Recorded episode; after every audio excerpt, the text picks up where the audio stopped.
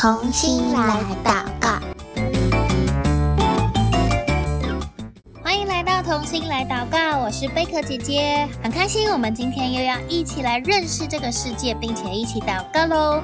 那我们今天要祷告的内容在宣教日影二零二三年第二季里面，所以手边有宣教日影的小朋友，可以先帮我翻开，找到五月十二号的内容。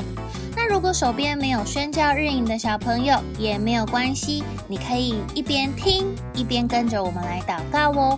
也可以请爸爸妈妈帮你点选节目下方的链接，就可以免费订阅宣教日影，下次就可以跟我们一起翻开在手上的书本来祷告喽。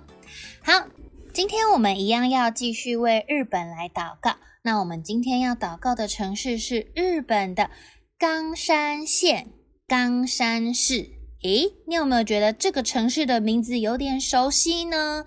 如果是住在台湾的小朋友，你可能会听过冈山这个地方，因为台湾的高雄也有一个地方叫冈山。但是今天我们要祷告的这个冈山，不是台湾的冈山哦，是日本的冈山。这个冈山是什么样的地方呢？不知道你有没有听过有一个故事叫做《桃太郎》？有听过桃太郎吗？还是你也认识这个故事呢？这个桃太郎的故事就是来自这个冈山县哦。这个冈山县是盛产白桃的地方，所以呢，桃太郎就是冈山这个地方的一个民间传说。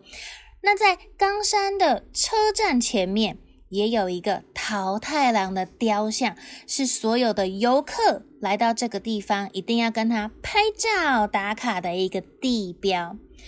那这个冈山市呢，有一个非常嗯有名的建筑，也是当地居民的信仰中心，它是一个神社，叫做吉备津神社。它在一四二五年重新的被建造翻修。那这个吉备津神社有什么特别的地方呢？刚刚贝克姐姐说，这个神社是当地居民的信仰中心，对不对？因为啊，在这个神社里面，它有一个很特别的占卜。叫做冥府神事，是这个神社的一个特色。它就是请一个巫女，还有一个他们念他们祷词的一个人，会帮你呢去求问你想要问的一些事情是好还是不好呢？这个巫女就会用大釜烧水来蒸米，就是有一点点像。嗯，台湾很古时候的那种灶的感觉，下面会生火，然后上面它就放上呃锅子啊、水啊、米这样子让它烧滚。那随着这个蒸汽冒出来，如果呢它发出的声音很大声的话，就代表是嗯、好的，是吉兆。那如果没有声音呢，就是不好，就是凶的意思。所以呢，很多的人当他的家人啦、事业啊、呃、考试啊，或者是健康碰到问题、碰到状况的时候，他们就会来到这个神社，请这个巫女去帮他们占卜，想要借着这些仪式能够找到答案。那冈山这个地方呢，其实是很特别的地方，它没有台风，也没有什么地震，气候非常的舒服。雨量也是最少最少的一个县，所以如果你问日本人说冈山哪里好呢？那么冈山的人就会很自豪的跟你说，冈山是日本最安全、最适合居住的地方。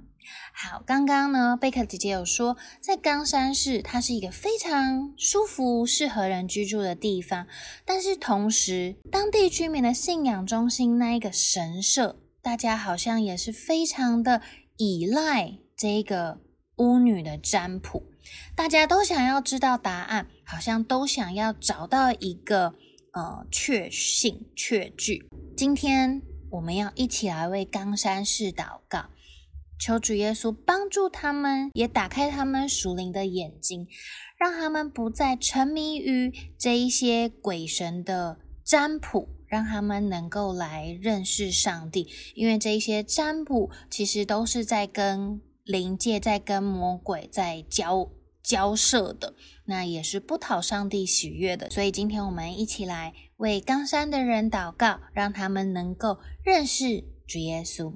那我们一起低头闭眼睛，然后贝壳姐姐说一句，请你也跟着我一起说一句哦。亲爱的天父，谢谢你让我认识冈山市。冈山市有舒服的天气，很适合人居住，但是他们也非常的迷信占卜。求主耶稣打开他们的心，也让他们的眼睛能够看见，你才是那一位他们想要寻找的神。求你让冈山人脱离鬼神占卜，一心寻求你。谢谢主耶稣，听我的祷告，奉主耶稣的名求，阿门。很开心，我们今天又为冈山市来祷告这个桃太郎故事的起源地。我们期盼透过我们每一次的祷告，能够让冈山人能够真正的认识上帝，不再去跟这些鬼神打交道。所以，当我们路过一些庙宇，或者是你在看到桃太郎的故事，甚至是你看到桃子的时候，你就可以想起来有一个城市叫做冈山市，是盛产白桃的地方。他们常常的占卜需要。认识耶稣，我们要常常的来为他们祷告哦。好，那今天的同心来祷告到这边告一个段落喽，下次再见，拜拜。